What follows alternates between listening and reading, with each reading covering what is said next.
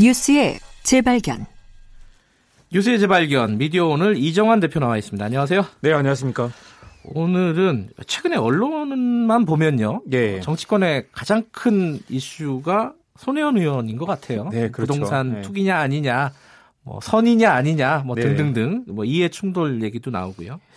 그런데 손혜원 의원 때문에 가려져 있는 얘기가 있습니다. 네네. 오늘 그 양승태 전 대법원장 구속과도 관련된 네, 얘기인데요. 그렇습니다. 어, 넓게 보면은 서영교 의원의 재판 청탁 문제 네. 이게 왜 이렇게 조용하게 된 거예요? 그러니까요. 그 제가 오기 전에 살펴봤는데 네, 지난 일주일 동안 손혜원 의원 관련 기사가 9,800건이 넘고요. 만건 가까이 되는군요. 예, 서영교 의원 기사는 1,700건이고요. 음, 네. 서영교 의원과 같이 어, 재판거리 의혹을 받고 있는 자유한국당 의원 홍일표 의원 기사는 56건입니다. 그리고 음, 양승태 대법원장 기사는 어제 저녁에 2,700건이었는데 이제 새벽에 구속 영장이 발부되면서 3,000건 정도로 늘었습니다. 그러니까 양승태 대법원장보다 손혜원 의원 기사가 거의 3배 이상 많은 셈입니다. 하하 참 아이러니하네요 이게 네네. 굉장히. 그래서 이게 침묵의 카르텔이 시작됐다라는 비판도 음. 나오고 있습니다. 여야 모두 이걸 불편해하는 그런 사건이고요. 예.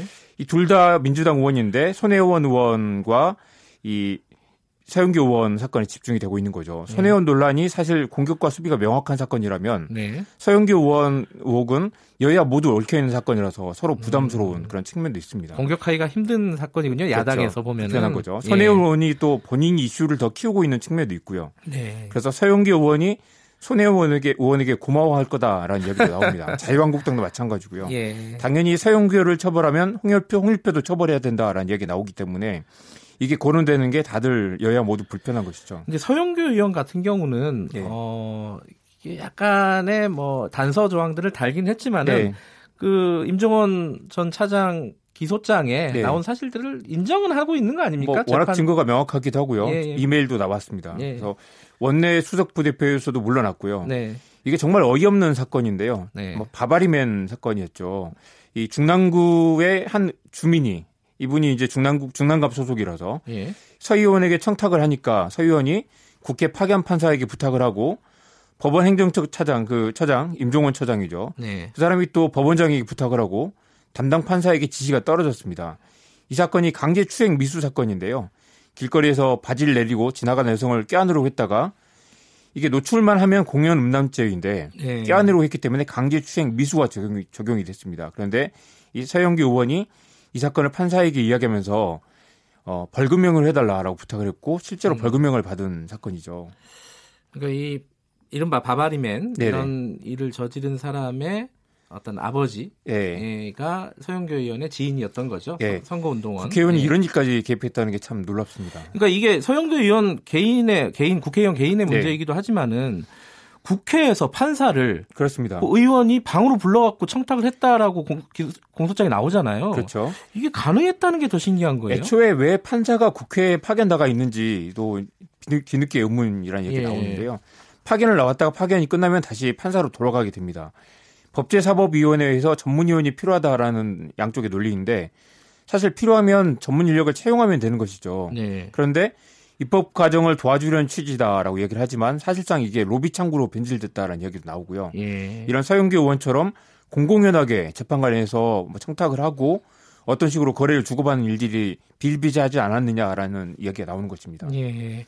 그러니까 이 전문위원으로 파견을 보내놨는데 네네. 사법부에서 네. 로비위원으로 지금 그렇습니다. 활동을 했다. 어떤 뭐 식으로든. 예. 어, 의원들에게 뭔가를 주고 또 이쪽에 필요한 것들 받고 하는 거래가 비일비재했던 근데 이 거죠. 파견 판사는 뭐 중단을 하기로 했는데 네. 자문관 제도는 또 계속 놔두기로 했어요. 그러니까요. 그리고 검사도 네. 파견 나가 있는데 검사는 계속 그 파견을 하기로 했고요.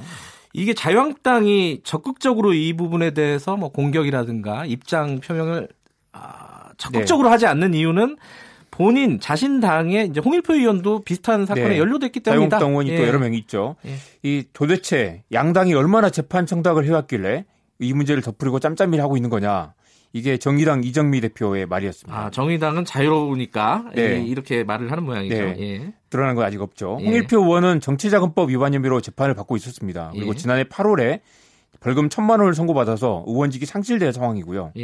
예. 그런데 마침 대법원이 상고법인 상고법원 도입을 요구하고 있는데 홍 의원이 이 법안을 발의를 했네요. 대표 음. 대표 발의를 했고요.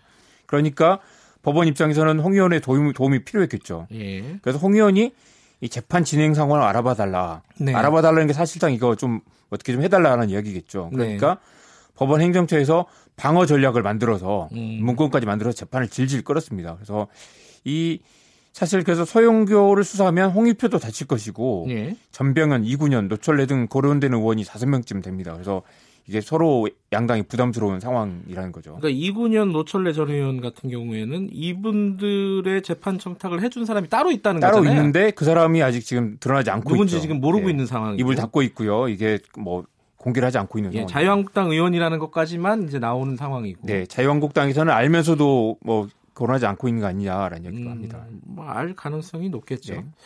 근데 이 부분은 사실 아까 그 네. 이정열 판사 아, 변호사가 얘기했듯이 네. 법적으로 처벌이 가능하냐 이건 좀 약간 논란이 있어요. 네, 양승태는 권한을 남용했다는 네. 이야기지만 사실 서영기 의원이 권한을 남용했냐 이건 약간 좀 애매하기도 한데요. 서영기 의원이 아주 권한이 없었냐라고 본다면 예. 이 법원에 파견 판사가 나와 있고 서영교 의원이 법제사법위원회 위원으로 있기 때문에 예. 어떤 식으로 청탁이 이루어질 수도 있는 거겠죠. 그래서 네. 권한이 아주 없다고 보기도 애매할 수도 있을 것 근데 같습니다. 정치권은 이럴 수 있는데 네. 뭐 이러는 게 좋은 건 아니지만은 네네. 이럴 수 있다라고 해석은 되는데 언론들은 왜 여기에 그렇게 집중을 안 하는 걸까요? 그렇습니다. 이 최근에 지난 며칠 보도로 보면 네. 손혜원 서영고 서영교 의혹을 어물쩍 넘어가서는 안 된다 이런 뭐 사설과 기사가 많았는데요. 네. 그러니까 민주당을 묶어서 손혜원과 서영교 의혹으로 묶는 거죠. 예. 집권 여당의 내로남불이다. 음. 내가 하면 로맨스고 남이 하면 불륜이다라는 기사, 기사도 넘쳐나는데 예. 아무래도 민주당이 사법개혁을 주도해왔고 양승태 전 대법원장도 지난 정권에서 임명된 사람이라서 지금까지는 민주당이 상대적으로 도덕적 우위를 지켜왔는데 예. 서영교 파문으로 이런 사법개혁 전체가 빛이 발한 게 사실입니다. 그래서 예. 더 비판이 집중되는 것이고요. 예. 중앙일보가 최근에 국회 재판 청탁 의혹 친북, 친북의 가르, 카르텔부터 깨라라는 사설을 낸 것도 눈길을 끌었는데요. 예. 자유한국당도 남 이야기 할 게 아니라는 거죠. 음. 한국일보도 초록은 동색이다라면서 비판을 했는데요. 예. 이런 기사가 아주 일부입니다. 그래서 아, 굉장히 많은 기사가 이제 서영교 의원을 거론하면서 정작 어, 자유한국당 의혹은 거론되지 않고 있는 그런 상황인데요. 음. 보수 성향 신문들은 애초에 손혜원 사건이 훨씬 더 큰 문제다라고 생각하는 것 같고 예. 그래서 그 기사를 너무 많이 쏟아내니까 서영교 의원 의혹이 좀뭐 오히려 묻히는 경향이 있고요. 진보 성향 신문들도 사실상 서영교 의원 의혹을 집요하게 물고 늘어지지 않는 것 같습니다. 이게 예. 왜 그런가 보면 정권의 우호적이라 할 수도 있고요. 예. 사법개혁에 힘이 빠질까라는 우려 때문에 약간 아. 소극적인 것일 수도 있을 것 같습니다. 그렇게 해석할 수도 있겠군요. 지금 이제 양승태 대법원장 전 대법원장이 구속이 네. 됐어요. 네네. 그러니까 이 부분 그 국회의원들의 재판 청탁 문제도 좀 다시 한번 좀 어, 재론을 해야 되지 않느냐 언론에서도 네네. 그렇고 정치권에서도 그런 생각이 들어요. 네네. 그래서 이제 수사가 제대로 이루어질, 이루어질 거냐라는 네. 뭐, 뭐 걱정도 나오는데요. 뉴스의 흐름이 손혜원 서영교가 아니라 예. 어, 서영교 홍일표 그리고 양승태까지 묶어서 음, 사법농단 전반을 살펴봐야 된다라는 그런 지적이 나오는 것입니다.